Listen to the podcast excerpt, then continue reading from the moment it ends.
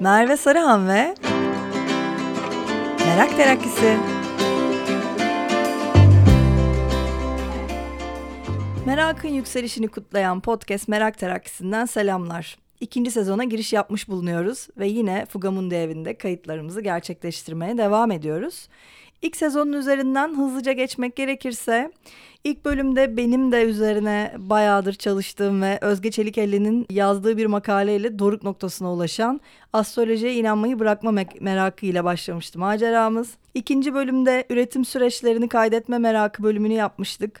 Üretim kaydı podcastini yapan Esra Ece Kuleci ile sanatçıların üretimlerinden ve kendisinin bunları belgesel niteliğinde bir podcast kaydına dönüştürmesini konuşmuştuk. Hemen ardından üçüncü bölümde Okyanus yayınlarının editörüyle Erkan Mevlice ile kendisi de bir generalist olduğu için her şeyden biraz anlama merakı üzerine çok keyifli, doyurucu bir de üstüne yol gösterici bir sohbet yapmıştık. Dördüncü bölümde Beats by Girls Türkiye'nin o zaman Beast by Türkiye'nin direktörü Beril Sarıaltun'la konuşmuştuk. Şimdi kendisi Asya, Avrupa ve Afrika'dan sorumlu bölge direktörü oldu. Beat by yine. Kendisi de buradan tebrik edelim. Beat by Türkiye Festivali üzerine bir festival yaratma merakını konuşmuştuk. Gerçekten çok güzel ve yeniliklerle dolu bir festival olmuştu. Zaten Beat by de ilk festivaliydi. Yakın zamanda festivalleri yine olacak. Çok heyecanlıyım. Bir dinlemenizi gerçekten öneririm.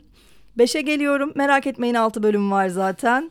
Uğur Acil ile multidisipliner sanat merakını konuşmuştuk. Kendisi elini nereye atsa güzelleştiren bir sanatçı zaten. Uzunca neler yaptığından, nasıl buraya geldiğinden bahsetmiştik. Ve ilk sezonun son bölümünde Haziran ayına yarışır olması için Onuray'ı merakı bölümünü iletişimci Gürkan Ateş'le yapmıştık. Hem ülkelerin Onuray'ı bakışını hem de markaların Onuray'ı kampanyalarının nasıl olması gerektiğini konuşmuştuk. Şimdi ikinci sezona başlarken çok meraklı biriyle buradayım, kayıttayım. Merak ilgimize de yaraşır bir bölümle Merak Listesi podcast'inin yaratıcısı ve sunucusu Çağrı Küpeli ileyim. Hoş geldin Çağrı. Hoş bulduk Merve. Meraktaş gibi, Adaş gibi bir şeyiz gibi yani isimlerimiz.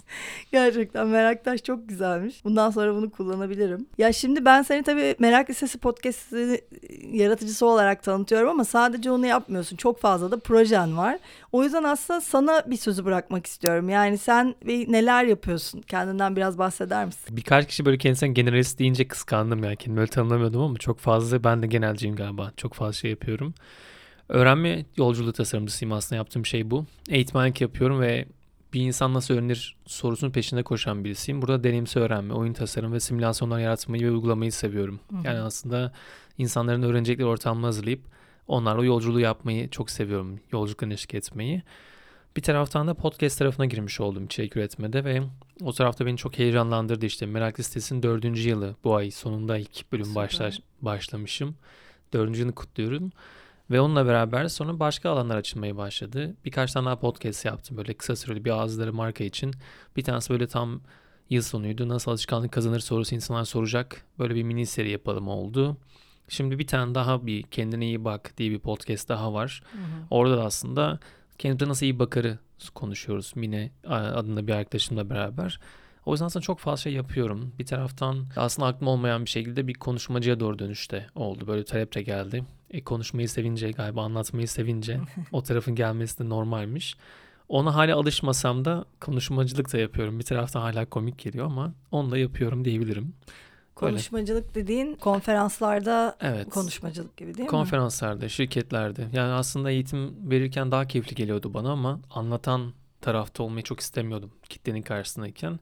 Ama galiba podcast yaparken hani anlatıyoruz ve tek taraflı ya bu. Hı hı. Onun haliyle beraber oraya da gelişmeye başladı. Şimdi daha çok işte hem merak üzerinden hem sesin yükselişi üzerinden bazı çünkü eğitmende olunca podcast nasıl yapılır, biz bunu öğrenme yolculuklarına nasıl kullanırız hı hı. talebiyle beraber o tarafta geldi. Sonra birkaç kurumda sesin yükselişini konuşalım dediler. Oradan sonra verdiğim farklı eğitimlerden bir şeyler geldi. Çok böyle ısınmasam da motivasyon üzerine de çok fazla talep geliyor. Çünkü Hı-hı. her zaman konuşulan bir konu.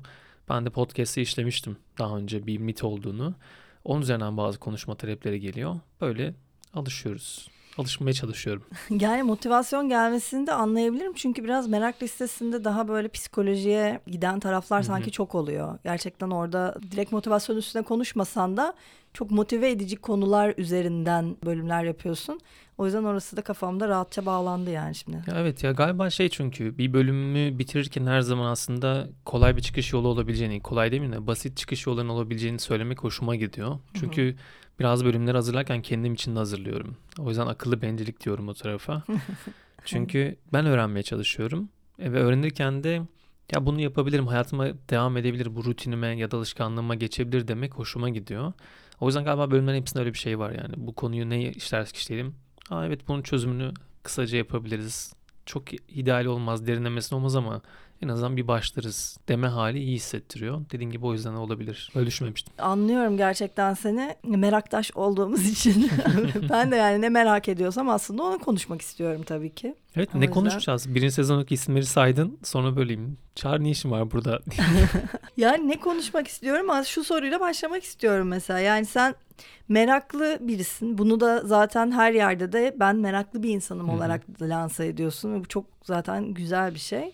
Yani meraklı biri olduğunu ne zaman keşfettin? Ben evet meraklıyım ve bunun üzerine gideceğim, bununla alakalı içerik üreteceğim. Ne zaman dedin? İçerik üreteceğim demek çok geç oldu ama ne zaman meraklı oldum keşfettim.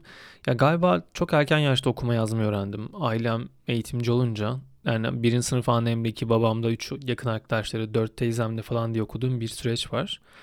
Ama ben galiba 4,5-5 yaşındayken okumayı sökmüşüm ve ben matematiğe de merak sarmışım ve işte orada da bir şeyleri yapmaya başlamışım. Hı hı.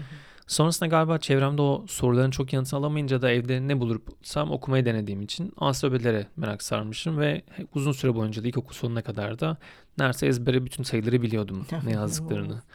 ve birileri bir ortamda annemler babamlar bir şey anlatırken araya girip aa öyle değil aslında şu şuymuş deyip bir şey anlatıyordum. Ama tabii o zaman bu çocukça gelen bir şey ve hani biraz da sonrasında bastırılan bir şey dönüyor. Hani her yerde konuşma, çok da anlatma gibi bir şey. Hı hı. İlk keşfedişim bence öyle. Ama asıl bunun merakın aslında bir güce dönüştüğünü fark etmem. Sanırım 17 yaşındayken kendimi bir anda Güney Amerika'da, Bolivya'da bulmamla oldu. Hı hı. Çünkü o zaman bir kültürel program var AFS adında. Bana işte normalde 3 tane tercih istediler. Ben dedim ki her yere gidebilirim. Hani hangi ülkeler diye tekrar sorular. Her yer 3 tane seçmen lazım. Şu olmaz mı, bu olmaz mı, şunu şurası varmış, bunun burası varmış deyip ben 24 tercih yaptırdım. Ve onlar da benim madem bu kadar tercih yapsın deyip son tercihime gönderdiler Bolivya'ya. Ve Bolivya benim için çok bu alanı açtı. Çünkü oraya gittiğimde hem o kültürü tanımak için hem de oradaki yaşam tarzıyla beraber daha fazla soru sormaya, insan dinlemeye başladığımı fark ettim. Merak ettikçe de yeni şey öğrendiğimi gördüm. Yargılarım değişmeye başladı. Tutumum değişmeye başladı. Bu bana çok iyi bir şekilde yansıdı. Sonrasında hep bunun peşine koşmaya çalıştım. Son olarak da içerik üreticiliği ne zaman oldu Hı-hı. fikir diye.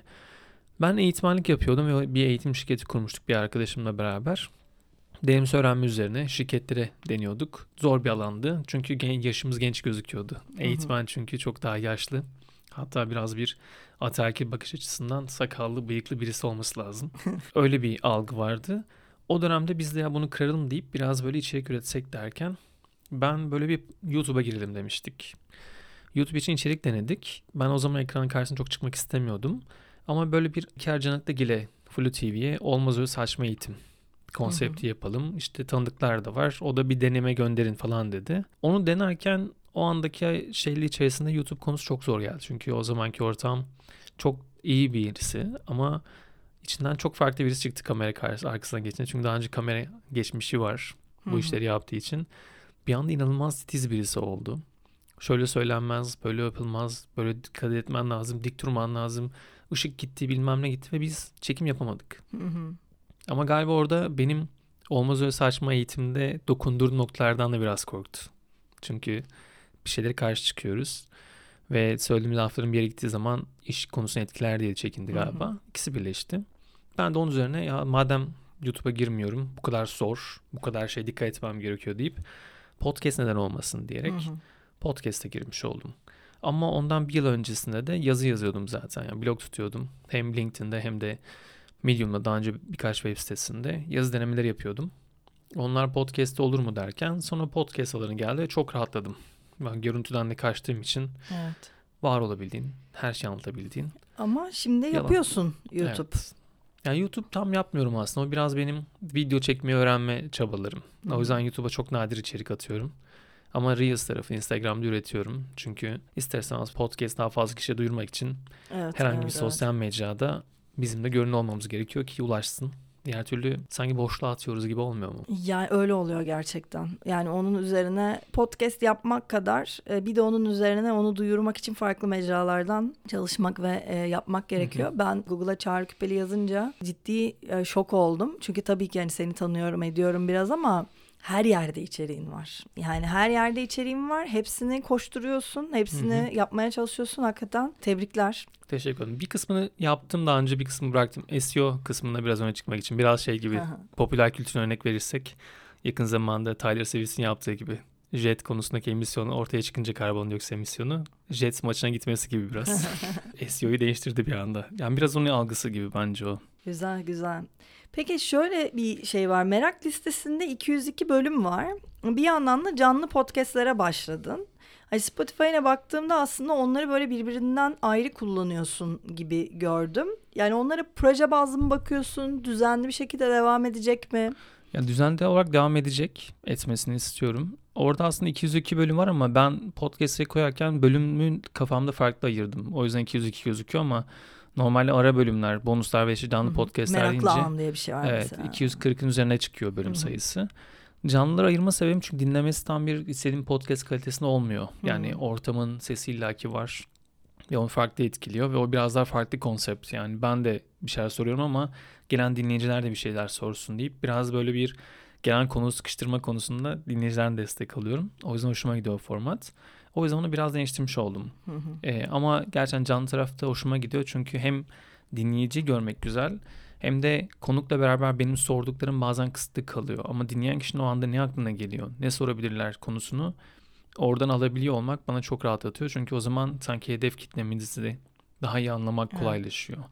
Bir de konsept olarak da hani ses olarak bir şey yaptığımız için var olmak, bir yerde görünür olmak için de etkinlik kısmı güzel. Bir de pandemiden sonra sanırım böyle etkinlikleri daha çok istiyoruz. Yüz yüze bir şeyler olsun. Evet. O yüzden güzel birleşti. Hoşuma gidiyor. Şimdi Pabino ekibiyle devam edeceğiz. Böyle bir teraslarda havalar iyi olduğu süre Hı. boyunca. Belki sonra farklı bir yerle daha devam ederiz kapalı alanlarda. Güzel. Bir öncekine gelemedim. Bir sonrakine muhakkak Umarım. orada olmaya çalışacağım. Geldim bir kere canlına Evet, ama evet. şeye terastakine gelememiştim. Terasta manzara çok güzel. O yüzden çoğu insan podcast'a mı geldi manzaraya mı? Yoksa Tuğrul Bey'e mi geldiler? Bir şeye gelmişler, ya. Hep içeriklerde insanları böyle meraklı olmaya yönlendiren ve meraklı olmanın onları geliştireceğini, daha iyi öğrenmelerini sağlayacağını öğütleyen içerikler görüyoruz.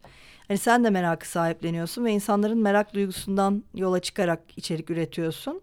Sence neden merak önemli? Yani ya da bir şeyi merak etmek bize ne katıyor? Aslında yine iki ayrı soru gibi oldu. Hı hı. Ya merak çünkü aslında bizim bir parçamız yani. Hayata geldiğimiz andan itibaren pek çok şey soruyoruz. Yani sürekli bir çocuk olduğumuzda ne sorusu dilimizden düşmüyor. Çünkü çevremiz genişledikçe öğrenmek istiyoruz. Ne, ne, ne. Sonra da nedene dönmeye başlıyor. Çünkü neden olduğunu anlamak istiyoruz. Yani bir anlama isteğimiz var. Merak da bence tam burada devreye giriyor. Çünkü neden diye bir sorular sorunca farklı sorular sormaya başlıyoruz. Ve bana şey çok heyecan verici geliyor. Cevap bulmak değil de soru sorabilmek. Ve yeni soru sorduğun zaman da çok fazla kapı açmaya başlıyorsun. Bu da meraklı oluyor. Bir alanda öğrenmek ya da derinleşmek ya da herhangi bir şekilde kendi anlam arayışında olabilir. Daha ben aslında hayattan biraz kendi elim ayağımı çekeyim desem bile oradaki merak arayışı da kendi içine yönelik oluyor. Kendini Hı hı. keşfetmeye çalışıyorsun. Keşif dediğimiz, öğrenme dediğimiz, gelişim dediğimiz her şeyin içerisinde merak var. Merak yoksa o alanla ilgili hiçbir şey bizim ilgimizi çekmiyor. Yani Hı hı. şuradan beraber çıksak sokağa hiç merak etmiyor olsan belki de sokaktan yüzlerce kez geçmiş ol hiçbir şey gözüne çarpmayabilir. Evet. Ama biraz böyle meraklı baktığın zaman bir konuşsak desek ya sarı şeyleri ne kadar fazla var acaba duvarlar sarı boya desek bir anda çevremizde olan ilişkimiz, bağımız artıyor. Çünkü o Aa, bunu nasıl görmedim dediğimiz belki de 10 yıllık sarı renkte boyanmış bir duvar görüyorsun. Hı hı. Ve hep önden geçmişsin. O yüzden bu bağı kurmak, bağlantı kurmak, hem kendimize keşfetmek hem de çevremizle o iletişimi kuvvetlendirmek için merak ben çok önemli. Bir de şey sözünü çok seviyorum. Hep yanlış söylüyorum sözünü söyleyen kişiye o yüzden tekrardan dinleyiciler affetsin lütfen. Yine yanlış söylerim kesin. Çünkü ne zaman kendime bunu doğru söyleyeceğim desem yanlış kişi atfediyorum ama sanırım Rollo May'in sözüydü. Biz hep böyle sevginin karşıtı zıttı olarak nefreti koyuyoruz. Hı hı. Ama Rollo May diyordu ki aslında sevginin karşıtı merak etmemektir. Hı hı.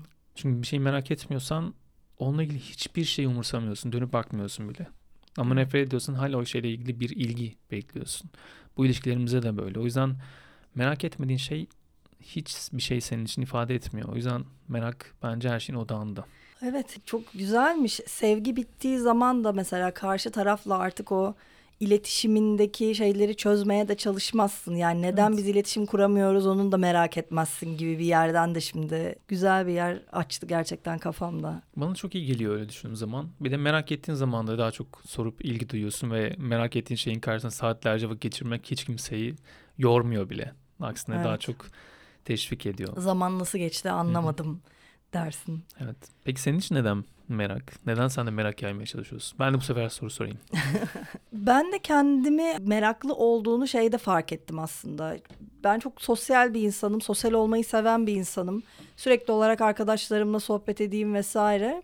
Ya aslında o sohbetlerde aradığım şeyin onlardan bir şey öğrenmek olduğunu da fark ettim. Çünkü böyle ne bileyim yeni biriyle tanıştığımda mesela işini anlattığında hiç bilmesem bile o işle alakalı bir şey sormayı çok seviyorum. Hiç bir gün umurumda bile olmasa yani benle kesişmeyecek bir iş de olsa böyle e, bir konu hakkında konuşurken detayını öğrenmeyi seviyorum. Çünkü hayatımın da bir yerinde muhakkak o beni bulup zaten bana faydalı bir hale de geliyor. Yani onu da anlamış olmanın verdiği bir şey var büyük ihtimalle.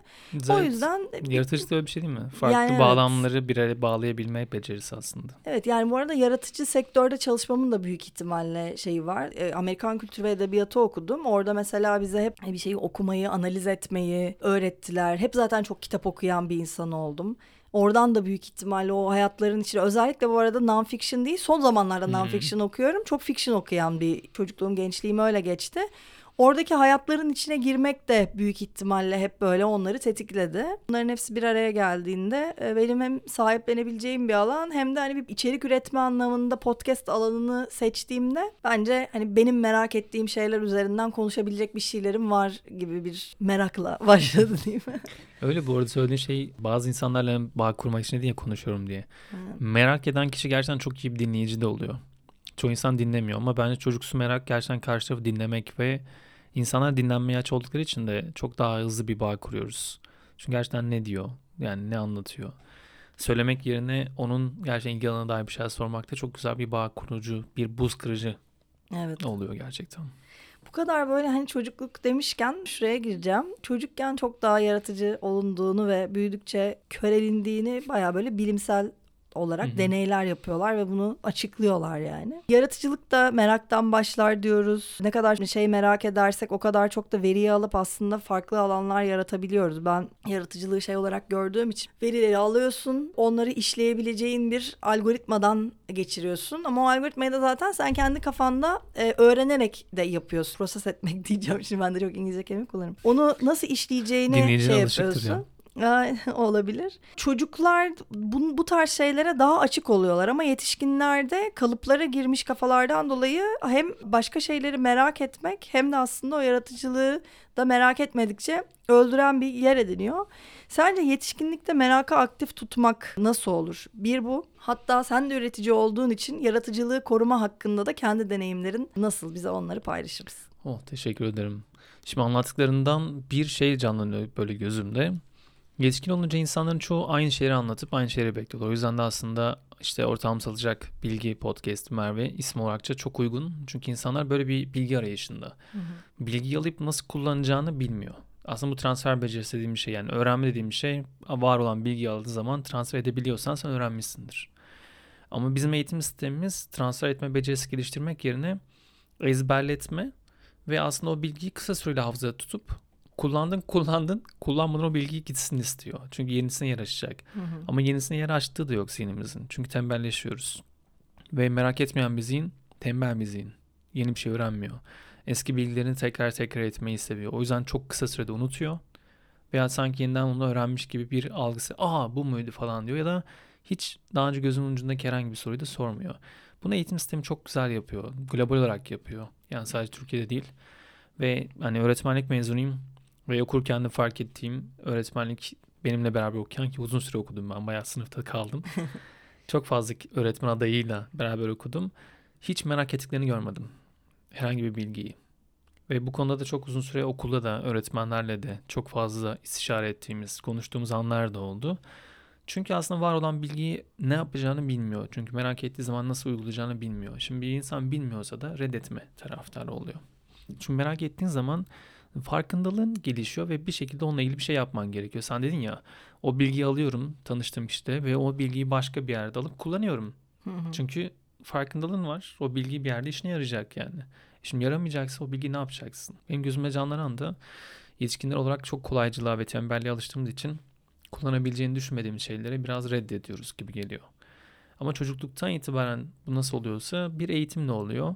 İki aile kültürel baskılarımız var tabii ki. Çünkü merak etmek aslında disiplin edilmesi gereken bir şey olarak görülüyor. Çünkü otorite sorgulayıcı bir şey. Sınıfta düşünsene öğretmenine karşı meraklı bir soru sorduğunda öğretmenin donup kaldığı andaki tepkisini. Ya kızmıştır ya niye konuşuyorsun demiştir ya da seni ignore etmiştir. Seni oradan yok et yani silmiştir senin sorunu. Çünkü öğretmenler ne yapacaklarını bilmiyorlar. Çünkü otoritesi sorgulanacak. Bir bilgisi yoksa o kişi güçsüz konumda kalıyor gibi bir algı var. Ve bu aslında bilmiyorum konusu. Yani Cem Yılmaz'ın da esprisini yaptığı yıllar önce Faruk Yazansı konusu. Bizim genlerimizde yok bence. Hı hı. Aktarılmıyor yani kültürel kodlarımız yok diyeyim daha çok. Sonuçta bilmiyorum dediğin anda gücün elinden alınıyormuş. O otorite figürü sanki sarsılıyormuş ve yok olacak bir şey bir algı var. O yüzden de merak istemiyor. E bu merak istemeyince de hepimiz üzerine güzel bir başka sihirli şeyler serpiyorlar ve biz merak etmeyi bırakıyoruz. O yüzden merak çünkü otoriteyi öldüren bir şey. Hiyerarşiyi sarsıyor. İş yerlerinde de yöneticiler kendi adına çalışan insanların çok soru sormalarını istemezler. Çünkü yanıt vermekleri bir şey bulduğu zaman ya da daha önce sorgulamadığı bir şey sorulursa ve kendisi sorgularsa ne yapacak? Evet. Bundan ödü patlıyor çoğu insanın. O yüzden de merakı kesiyorlar. O yüzden bu çok normalleşen bir süreç olduğu için de tekrardan keşfetmemiz lazım. Burada da benim gördüğüm işte yaratıcılıkla ilgili şeylerde biraz böyle eğlenmeye bakmak, eğlenceye yalan açmak, hata yapmaya izin vermek, kendinle şaka yapabilmek çok kritik geliyor bana tekrardan merak etmeye başlamak için. Çünkü merak etme insanların çoğu çok katı. Hata yaptığı anda kendisine o kadar öfkeli davranıyor ki hı hı. sevilmeyeceğini bile düşünüyor. Ya da herhangi bir ortam değer göremeyeceğini düşünüyor. Ya da işte bağ kurmaktan kimse artık ona ilgilenmeyecek gibi geliyor ve bu yüzden de çok fazla kendisinin hata yapacağı alanlara girmiyor, risk almıyor gibi. bir şey söyleyeceksin. Yani Çok yine, uzun konuştum. Evet. Yo ya yine eğitim sisteminden kaynaklı diye düşünüyorum. Bir şeyi bildiğin zaman ödüllendirme ama yanlış yaptığında cezalandırma. Hı-hı. O yüzden yani o cezayı kimse yapmıyorsa bana o kadar alışığım ki o cezayı kendime vereyim gibi bir yerden evet. şey yapıyorum. Ama son dönemde hem böyle eğitim sistemindeki işte değiştirilmeye çalışan şeyler belki hani yurt dışında bu yapılabiliyor şu anda bence Türkiye'de çok yok ama bir yandan da böyle girişimcilik üzerine verilen eğitimlerde falan hep hata yapmaya açık olun. Hı hı. Mükemmelliyetçi olmayın. Çünkü zaten hani onu mükemmelliyetçi olursanız bir yere kadar getiremezsiniz ürününüzü ya da işte yapmak istediğiniz şeyi gibi. Birazcık daha kırıldı herhalde ya da kırılabilecek yerlere geldi. Çünkü yani yeni özellikle kurumsal şirketlere de ya da şirket eğitimlerinde de artık insanlar bunları kovalıyorlar ve bunları duymaya başladılar. Hı hı. Birazcık daha iyi bir yere gidiyor diye düşünüyorum ya ama. Gidiyor mu bilmiyorum. Şirketlerin kovalamasının sebebi şu aslında. Yetenek aç açığı var. Açlığı dedim hatta. Böyle bir şey çünkü. Türkiye'de üniversiteden mezun olanların %89'u herhangi bir işte girdikleri zaman oradaki yeteneklere, o becerilere sahip değiller. Hı hı. %89. Yani ne kadar büyük bir açık. Ve onlar için bir yıla yakın eğitim vermeniz gerekiyor ki o becerilere sahip olsunlar. Ama iş hayatında insanlar bir yıl durmuyorlar. Şimdi o kadar masraf, yatırım yapıyorsun ve çekip gidiyor. Evet. O yüzden de sürekli bu pompalanıyor. Ama şey var yani söylemekle yapmak arasında fark var işte. Herkes meraklı olun diyor. Herkes işte sorgulayın diyor. Mükemmeliyetçi olmayın diyor. Ama o kişilerin çalışma ortamına girip bir bakmak lazım.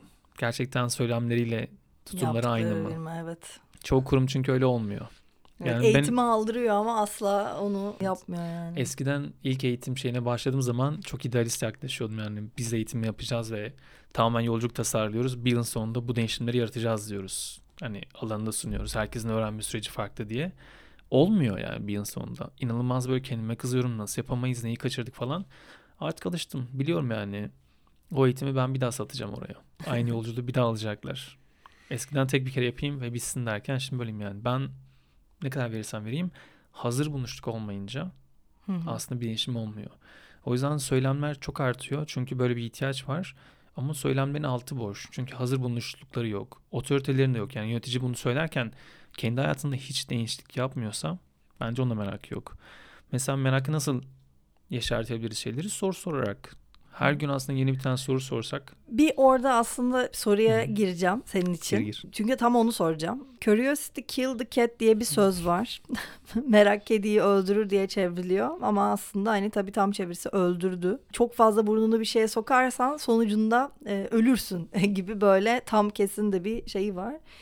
Yani bunun nedeni de zaten her şeye burnunu sokma. Biraz önce o bahsettiğin sokma sakın uyarısı. Hı. Çünkü kapalı toplumlar fazla sorgulanmasını istemiyorlar. Öğretmen üzerine öğrencinin bir şey söylemesini istemiyor. Ya da şirketlerde yine bunları yaşanıyor. Ama e, bu durum da böyle merak etmeyen kültürler oluşturuyor. Bunu nasıl çürütürüz? Hali hazırda böyle bir kültürde olan birini tekrar merak etmeye nasıl yönlendiririz? Güzel bir nokta. Ya dediğin o toplumda oluşuyor ve şey çok ilginç ya. Eğer sen düşünmüyorsan ve bir başkası senin yerine düşünmeye başlıyorsa sen tüm gücünü ona bırakmışsın demek. Ve aslında senin hiçbir gücün yok. Hı hı. Çünkü bir başkasının senin adına düşünmesini, karar vermesini bekliyorsun. Herkes başkası yapsın. Yani bizim kültürümüz zaten bir başkasının kurtarıcı olması bekleme halimiz var. Merak bence burada da devreye giriyor. Merak etmiyorsan bir başkasının merak ettiklerini okuyorsun. Bir başkasının merak ettiklerini dinliyorsun ve izliyorsun. Ve sen aslında sadece tüketici konumundasın. Hiç, edil, hiç etken değilsin yani edilgensin. Hı hı. Bu yapı bana korkunç geliyor ama bizim gibi kültürlerde bu çok var. O yüzden de biz aslında çok kendisi bir şey üreten değil de var olanlar arasında bir şey yapma becerimiz var. Pratik zekamız çok üstünde deyip rahatlama halimiz var toplumsal olarak bence. Ama aslında merak edip de onun başından itibaren doldurmuyoruz içerisini. O yüzden İsviçre peyniri gibi herkesin öğrendiği şeyler. Boşluklar var. O boşluklar arasını bağlayamıyorlar. Bu da çok büyük aslında bir sorgulandığı zaman yine nasıl ya bu böyle değil mi oluyor? Ama nereden biliyorsun? Çünkü bir başkasından duymuş. Aktarım hali oluyor. Bu bana daha korkunç geliyor yani söylediğin şeyde. Ama biraz böyle fotoğrafını çekersek böyleyiz. Ya sen Hı. dedin ya bölüm başında aslında her bölümde motivasyon veriyorsun diye bazen de vermek istemiyorum böyle. Kötü bir durumdayız yani. Ama ya aslında merak hep bizimle olduğu için bence canlandırmak çok kolay. Yani mesela geçtiğimiz aylarda Sabancı Üniversitesi'nde gençlerle işte lise yaz okulu var. Orayı konuk olarak bir arkadaşım çağırdı. Lise öğrencilerine merak üzerine konuşalım dedik. Hayal kurma üzerine. Çünkü Türkiye'de hayal kurmak da çok kötü. Önder Abay'la e, Evram Kur'an'ın yaptıkları bir araştırma vardı. Gençler arasındaki işte hayal kurma becerisi. Yani sosyoekonomik seviye de fark etmiyor. Sosyoekonomik seviyesi yüksek ve çok iyi okullara giden çocuklarla konuştukları zaman da hayalleri yurt dışında yaşamak. Hı hı. Bu hayal nasıl olabilir yani? Ya da işte sosyoekonomik düzeyi daha düşük ve işte devlet okullarına giden çocuklara sordukları zaman onlar da iş sahibi olmak, ev almak falan Hı hı. gibi bir hayal var. Ya bunlar hiçbir hayal değil. Büyük bir boşluk var orada da. Ama işte orada mesela lise öğrencileriyle ben şey yaptım. Yansıttığım iki tane görsel vardı. Buradan sana da sorayım. Dinleyiciler için de olsun. Bir tanesinde dinozor var Hı hı. fotoğraf olarak. Bir tarafta da porselen bir tane bardak var. Soru da şuydu. Bu ikisi arasında nasıl bir bağ vardır? Var mı yanıtın? Bu ikisi arasında nasıl bir bağ vardır? Yani aklıma ilk gelen fil dişi gibi bir şey oldu bu arada. Dinozorun hı. dişinden yapılması falan gibi korkunç bir cevabım oldu. Ee, ama hani onun... Yok normal klasik yarım yeni yapılmış. Dün fırından çıkmış bir bardak var. Ama olabilir evet bu yanıtı. Yani evet bir tanesi e, çok eskiye dayalı ve aslında olup olmadığını da hani tabii bilime inanmak gerekiyor ama olup olmadığını da çok bilmediğin kitaplardan gördüğün bir şey. Daha soyut bir kavram gibi ama bir tanesi daha e, somut bir kavram gibi falan diyebilirim belki. Güzel hoşuma gitti yani soyut ve somut karşılaştırması.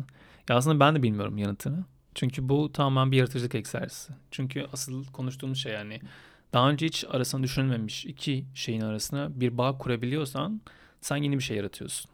Hı. Ve yaratıcılık aslında çok basit yani zihindeki nöronlar arasındaki ateşlenmeyi bekliyor. Ateşleyecek bir şey verince de ateşleniyor. Çocuklarda ilk başta sadece şey dediler işte fosil olmuş o fosilden mi yapıldı bardak? Hı hı. Tamam başka ne olabilir? Başka ne olabilir? İlk başta kızdılar. Bir 10 dakika gerçekten kızdılar. Hiçbir şey yok burada. Çağrı abi bize yalan söylüyor falan dediler atarlı olarak. Sonraki başka deyip durdum. 10. dakikada kırıldı. Ondan sonra yüzün üzerine fikir geldi. Hı. Yaratıcılık böyle bir şeyin içerisinden bakıyoruz. O yüzden alan vermek, işte dedim yani risk almak, hata yapmak ve aslında normalin dışında düşünebilmeye başlamak. Bunun için bunlar hep var hayatımızda. Sadece bunları kullanmak gerekiyor. Yetişkinler de bunları yapacak alanlar olduğu zaman biz yaratıcılığımızı konuşturmaya başlıyoruz. Merak da onunla beraber geliyor. Ya ne olabilir? Atıyorum yani gördüğün herhangi bir şeyin farklı kullanım alanları nelerdir? Hatta ünlü deneylerden bir tanesi olur ya. Bir masa üzerine 1950'lerdeydi galiba bu deneyde. Şerif diyeceğim ama şerif değildir. Bir deney yapılıyor. Deneyde kibrit kutusu konuyor. İşte rapçeler var. Bir tane de boş bir kutu var aslında gördüğün. ve mum var. Diyorlar ki işte bu mumu ve hepsini kullanarak bunu duvara sabitlemeniz gerekiyor mumu. Normalde çok basit düşünen kişiler yapamıyorlar. Yani mumu nasıl sabitleyecekler? Muma eritip duvara yapıştırmaya çalışıyorlar. Karton falan yapışmıyor, düşüyor hı hı. falan. Sonra aslında birileri yavaş yavaş fark ediyor ki rapyeleri duvara koyabiliyorsunuz kibrit kutusuyla beraber takılıyor ve mumu da kibrit kutusunun üzerine koyuyorsun. Hı. Sonra farklı o varyasyonlara gelmeye başlıyor. Bunun gibi deneyler kendi içimize yapmamız lazım. Ama bunlar en basiti bence. Her gün gittiğimizde o rutinlerden çıkmak gerekiyor zihindeki. Çünkü zihin hep bildiğini yapmak istiyor, rahatlık alanında kalmak istiyor.